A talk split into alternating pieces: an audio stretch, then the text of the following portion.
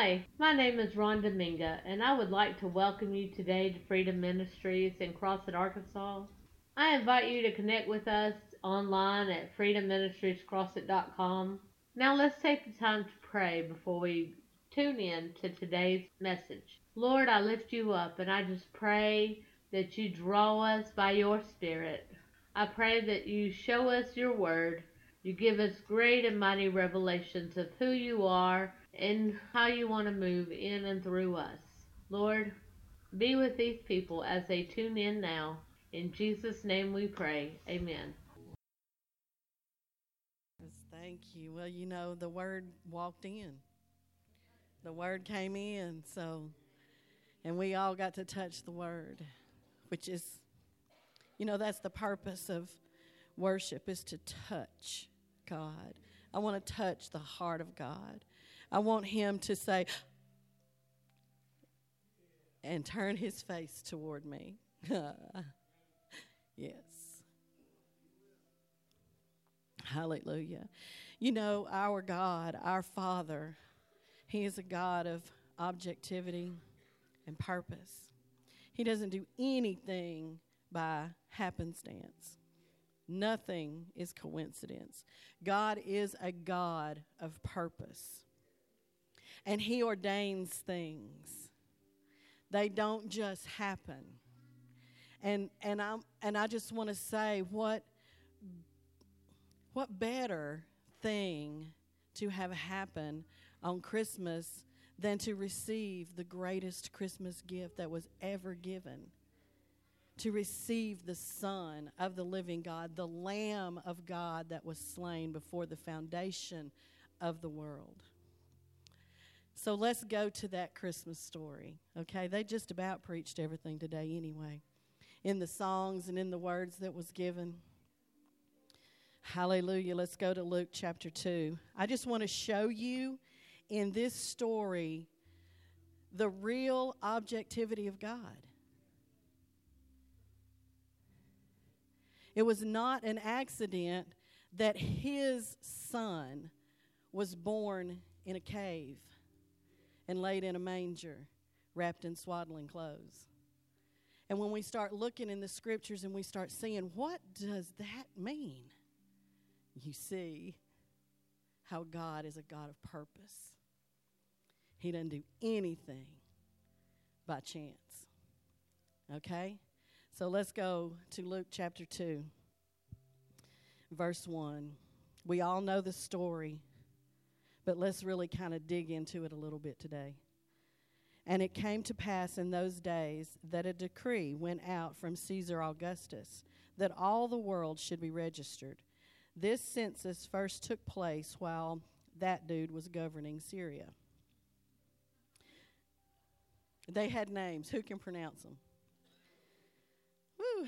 So all went to be registered, everyone in his own city.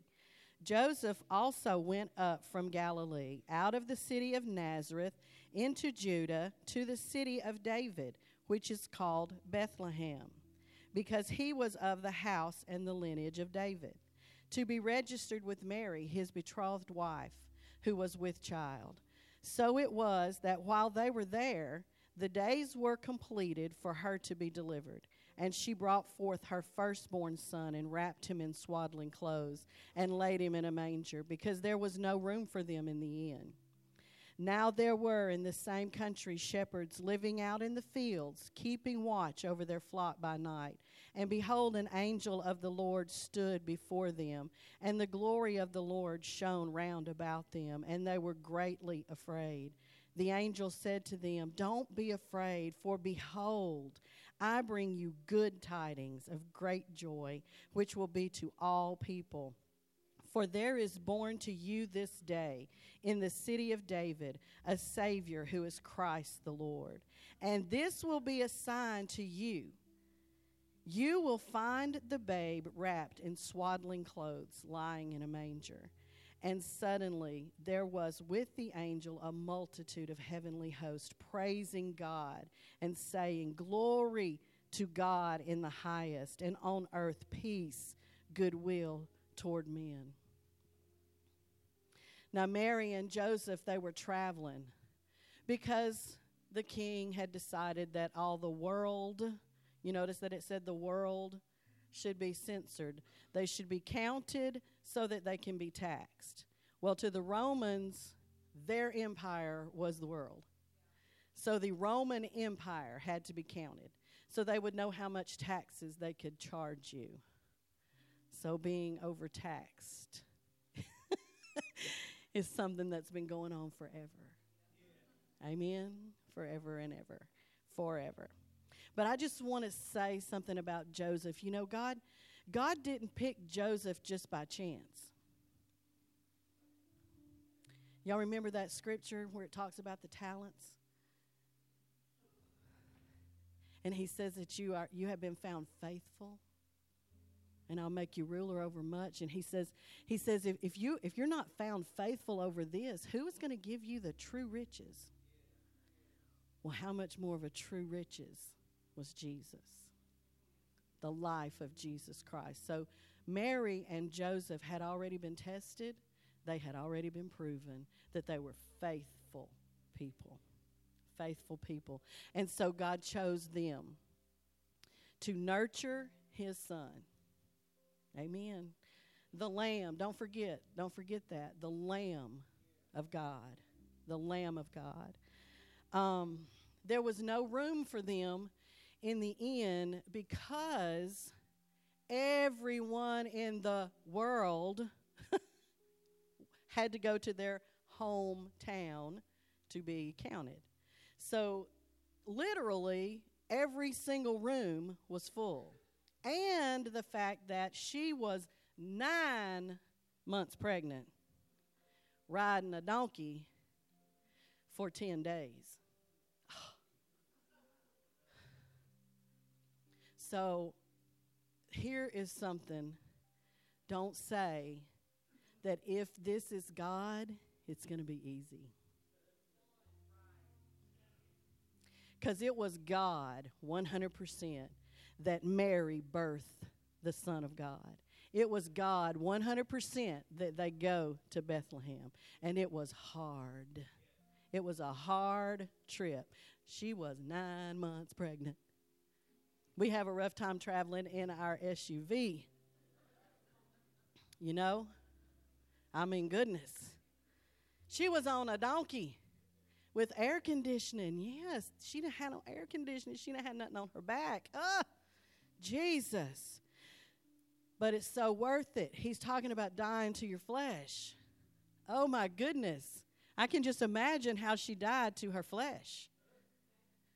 She didn't, I bet you she didn't say one time, Joseph, ugh, why do you have this model of donkey?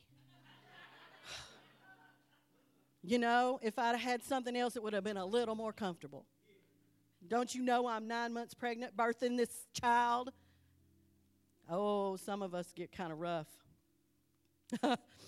Not me, though. I was great. I mean, my husband told me that yesterday, that I was good when I was pregnant, right? Right, Megan? Ha. Thank you, Jesus. Okay, so this angel come and he he appears to these shepherds that are in the fields. And I wanted I want to um, give you some insight. The field that those shepherds were in is called the shepherd's field. It's called that today, the shepherd's field. And those lambs, those lambs that they were watching over were sacrificial lambs to be slaughtered, to be given as a sacrifice in the temple. They weren't just any old lamb. These lambs were raised to be sacrificial lambs in the temple. Y'all hear that? God is a God of objectivity and purpose. It wasn't a coincidence that there were some shepherd boys out in the field watching some lambs. These were particular lambs to be sacrificed at the temple. And the angel said to them, There's going to be a sign for you. This sign is for you, that you're going to find this babe. So that means they had to go looking for him. there's a bunch of caves, bunch of caves where animals are. And so they had to look for him. And he said, It was said today, if you seek me, you'll find me. But you're going to have to seek me. Look for him. The best gift that has ever been given to anyone on the face of this earth was Jesus Christ, the King of all kings, who took off his kingly robes, who left glory of heaven to come and become a servant so that he could be with us, so that he could buy us back, so that he could be that sacrificial lamb and pay that price for us, so that darkness would no longer have dominion over us. Thank you, Jesus. Thank you. But he told him, he said, This is going to be your sign. You're going to find this babe laying in a manger. That manger, the Greek word for manger, is a crib of fodder. That means where you feed your animals. And He is the bread of life. Bethlehem means city of bread. He was born, the bread of life was born in the city of bread, the house of bread, in a crib for bread, wrapped in swaddling clothes. This right here blew me. It just, when I saw this, I'm like, oh my God. Swaddling clothes are bandages that are wrapped around newborn lambs' legs. He's a God of objectivity and purpose. He planned every minute detail of the birth of his son. He said, You're going to know that this is the real sacrificial lamb when you see him laying in that crib of bread, in the house of bread, wrapped like a little lamb. Oh my God. That's amazing to me that God did all of that. And so whenever they got there, they saw him and they're like, this is him. And they went and they just broadcast it to every, to Mary and Joseph, and then to everyone that they saw that they found the real sacrificial lamb. And after Mary, whew, after Mary was you know, she had to wait a few days before she was pure again. Then they traveled and they went back home. We always, in all of our manger scenes, you know, all of our nativities, those three kings are there. But they didn't come for about two years. It was about two years. They followed that star. and I want you to know who these magi, the Greek word is magi, mag, magios or something like that. And it means they, they were magi from the Middle East. Magi are king makers. They make a king and they break a king with one word. Yeah, they were powerful, very, very powerful men. And these magi were followers of Daniel. Daniel. Daniel, who prophesied the birth of the Messiah. They've been looking for the birth of Messiah. And when they saw his star, they knew that the king had been born. And that Greek word for king is capital. The whole thing is capital. that means the king of all kings. The highest authority had been born. And they knew it. And they went out seeking him. And so they follow in that star. And when they come into Jerusalem, they made a huge commotion. Where's the king? Where's the king of the Jews? The king of the Jews has been born. Where is the king of the Jews? Everyone that they saw, where's the king? Where is he? We know he's been born. We saw his star. Where is the king? And they sent him to Herod, who was scared because a king had been born. And so he sends them to Bethlehem, but they don't follow him. They follow the star. And the star, they followed the star until, get this, the star stood still over the young child. Not baby, young child. And that word means about at least two years old. And when those magi came, these are powerful men, and we really don't know how many it was. We know it was more than one because they said, We have come to worship. And that worship is to bow down and kiss the ground. And to, and to make every gesture of worship for this King of Jews. They knew that the real king had been born. And about a hundred people came with each magi. This was a big ordeal. It wasn't three little kings from Orient and Art. it was a huge thing. The word says that they brought treasures and gifts of frankincense and gold and myrrh. And those treasures, they say, were coffin sized boxes full of gold, full of money because they were coming to worship the king. Not a king, the king. And they knew it was the king. And Jesus was not poor. He was not so poor that he didn't have a place to lay his head.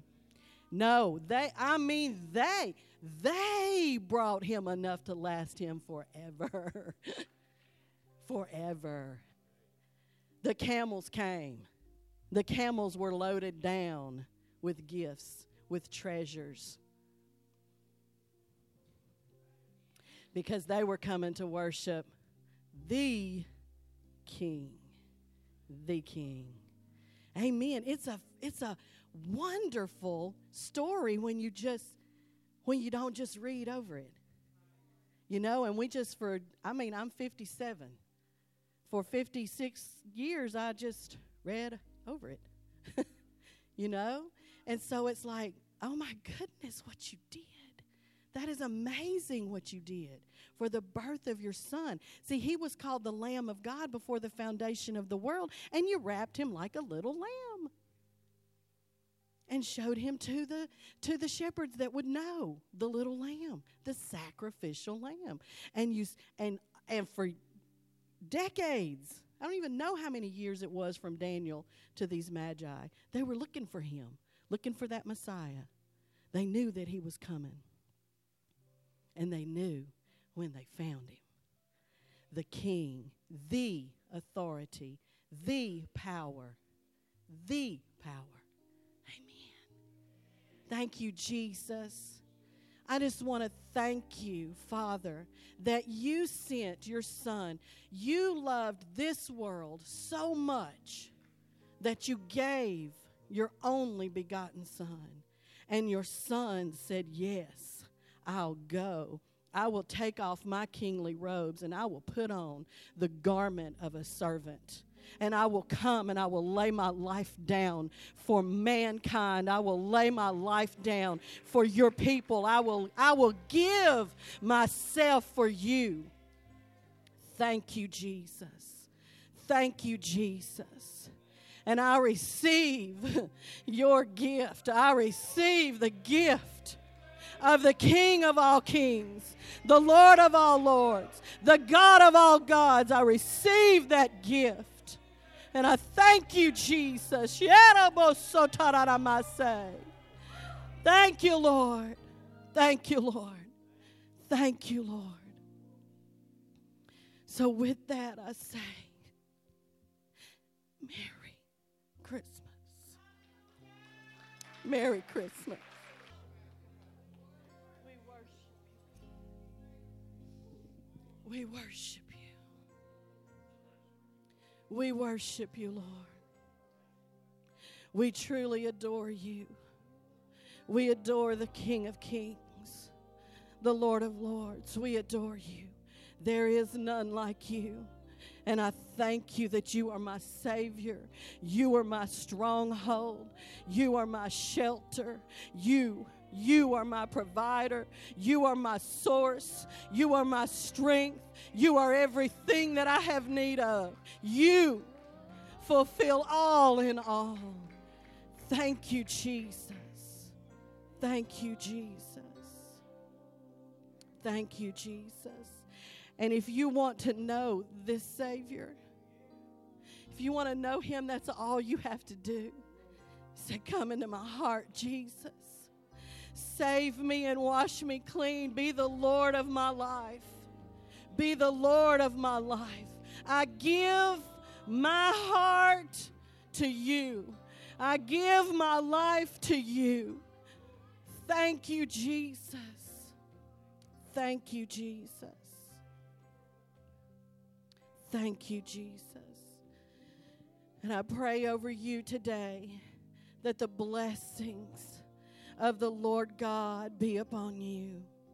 I thank you, Lord, that you in, that your angels encamp round about every single one of us that's here today, God. That you go with us through this holiday season as we remember that you truly are the reason for this season, God. Whether it was the day you were born or not, this is when we choose to celebrate your life.